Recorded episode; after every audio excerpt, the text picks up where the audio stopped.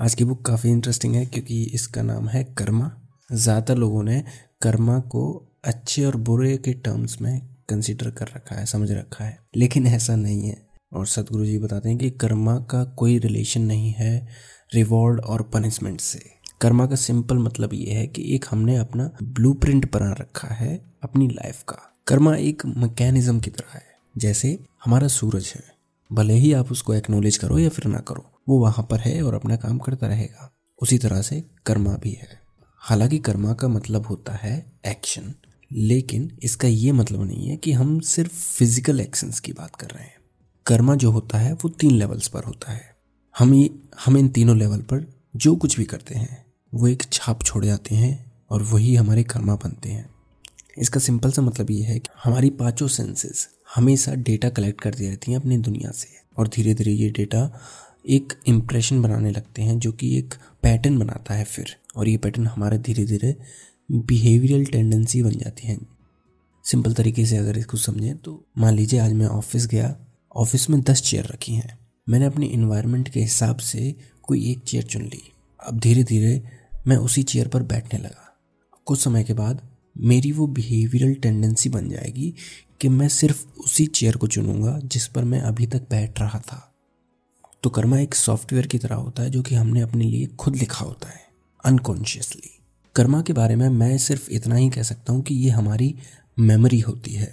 Unconscious memory conscious memory physical memory और energetic memory मतलब जो चीज़ हम बार बार कर रहे हैं, हमारा ब्रेन उसको रिकॉर्ड कर रहा है और वही हमारा कर्मा है। ऑथर ये भी बताते हैं कि हर एक मेंटल फ्लैक्चुएशन मतलब हर एक थॉट हमारे शरीर में एक केमिकल रिएक्शन पैदा करता है। जो कि फिर फ़िज़िकल सेंसेशन में बदलता है। और ये सेंसेशन फिर केमिकल रिएक्शन में बदलता है। और फिर ये केमिकल रिएक्शन मेंटल फ्लैक्चुएशन को और ज़्यादा मज़बूत करता है। इसी तरह से हमारी जो फ़िज़िकल बॉडी होती है, वो हमारे मेंटल बॉडी से बहुत ज़्यादा अफेक्ट होती है। एग्ज़ाम्पल के लिए अगर मैं एक बीमारी के बारे में सोच रहा हूँ, मान लीजिए टीबी तो इस थॉट की वजह से मेरे शरीर में एक तरह का केमिकल रिएक्शन हुआ। और ये केमिकल रिएक्शन मेरे फ़िज़िकल बॉडी में एक सेंसेशन क्रिएट करता है और ये सेंसेशन फिर से केमिकल रिएक्शन करता है, जो कि फिर मेंटल थॉट को मेरे, जो मैं सोच रहा था बीमारी टीबी के बारे में, उसको और भी ज़्यादा मज़बूत करता है। अगर बहुत समय तक मैं ये थॉट अपने दिमाग में रखता हूँ तो बहुत ज़्यादा चांसेस हैं कि मुझे टीबी हो ही जाएगी। हमारे हर एक मेंटल फ्लैक्चुएशन हमारी बॉडी को अफेक्ट करता है और हमारी बॉडी हमारे मेंटल फ्लैक्चुएशन को इसी वजह से आप जो आज कर रहे हो, जहाँ पर आज आप हो, वो आपकी ही कॉन्शियस या फिर अनकॉन्शियस चॉइस रही है। वो आपका ही कर्मा रहा है, जिसकी वजह से आप यहाँ तक पहुँच पाए। और ये जो मेंटल टेंडेंसीज हमारी बनती हैं, इसको हम हिंदी में कहते हैं वासना। वासना का मतलब होता है बू। हाँ वो बदबू भी हो सकती है, खुशबू भी हो सकती है। तो वासना पॉजिटिव भी हो सकती है नेगेटिव भी हो सकती है, और ये हमारे मेंटल इमोशनल फ़िज़िकल और एनर्जेटिक एक्शन से बनती है। और जिस तरह की आपकी वासना बन जाएगी, उसी तरह की चीज़ें आप अपनी ज़िंदगी में अट्रैक्ट करोगे, उसी तरह के सिचुएशंस को अट्रैक्ट करोगे। इसका सिंपल सा मतलब ये है कि आप कोई एक पर्टिकुलर थॉट रखोगे तो वो आपकी वासना में धीरे धीरे कन्वर्ट हो जाएगी टेंडेंसी में कन्वर्ट हो जाएगी। और इस वजह से यूनिवर्स ये मेक श्योर करेगा कि आप ठीक उसी जगह पर पहुंचो, जैसी आपकी टेंडेंसी है, जैसी आपकी वासना है। तो इसलिए बहुत ज़्यादा इम्पोर्टेंट है कि हम अगर अपनी ज़िंदगी में कुछ पाना चाहते हैं, अपने सपनों को अचीव करना चाहते हैं तो हमें अपनी वासना उस तरह की बनानी होगी। और फिर ये भी बताते हैं कि अगर हमारा कंट्रोल फ़िज़िकल बॉडी पर पूरी तरह से है तो हमारी लाइफ हमारी डेस्टिनी पंद्रह से बीस परसेंट हमारे हाथों में होगी। और अगर हम अपनी साइकोलॉजिकल प्रोसेसेस पर पूरी तरह से मास्टरी कर लेते हैं तो पचास से साठ परसेंट लाइफ और डेस्टिनी हमारे हाथ में होगी।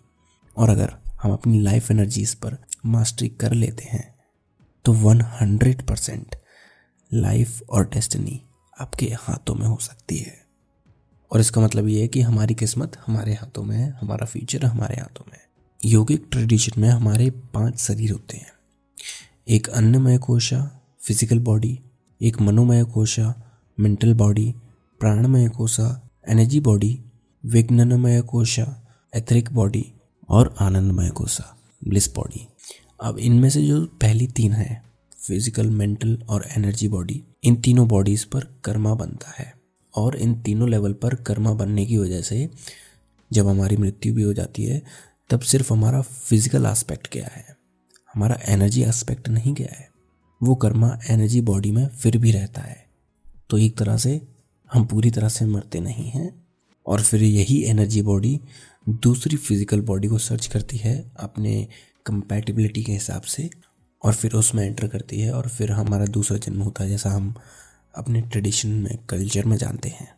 बुक में और भी कई सारी चीज़ें दी हैं, जैसे पास्ट लाइफ के कर्मा हमारे और फ्यूचर के हमारे कर्मा और एक संचित कर्मा जो कि वेयर हाउस होता है, जिसे अगर हम पूरा जला दें तो फिर हम मोक्ष प्राप्त कर सकते हैं लिबरेशन पर ये सारी चीज़ें मैं इतना ज़्यादा डिटेल में नहीं जाना चाहूँगा इस पॉडकास्ट में। हो सकता है जो नया पॉडकास्ट में लेकर आ रहा हूँ, उसमें ये सारी चीज़ों के बारे में हम बात करें। वैसे नए पॉडकास्ट का नाम है इट्स नॉट माइथोलॉजी अगर आपको ये एपिसोड पसंद आया तो प्लीज़ हमारे पॉडकास्ट को एक फाइव स्टार रेटिंग देना ना भूलें। आप रेटिंग हमें एप्पल पॉडकास्ट या फिर स्पॉटिफाई पर दे सकते हैं। तो इस एपिसोड के लिए बस इतना ही। मिलते हैं अगले हफ़्ते। तब तक के लिए अपना ख्याल रखें और सीखते रहें।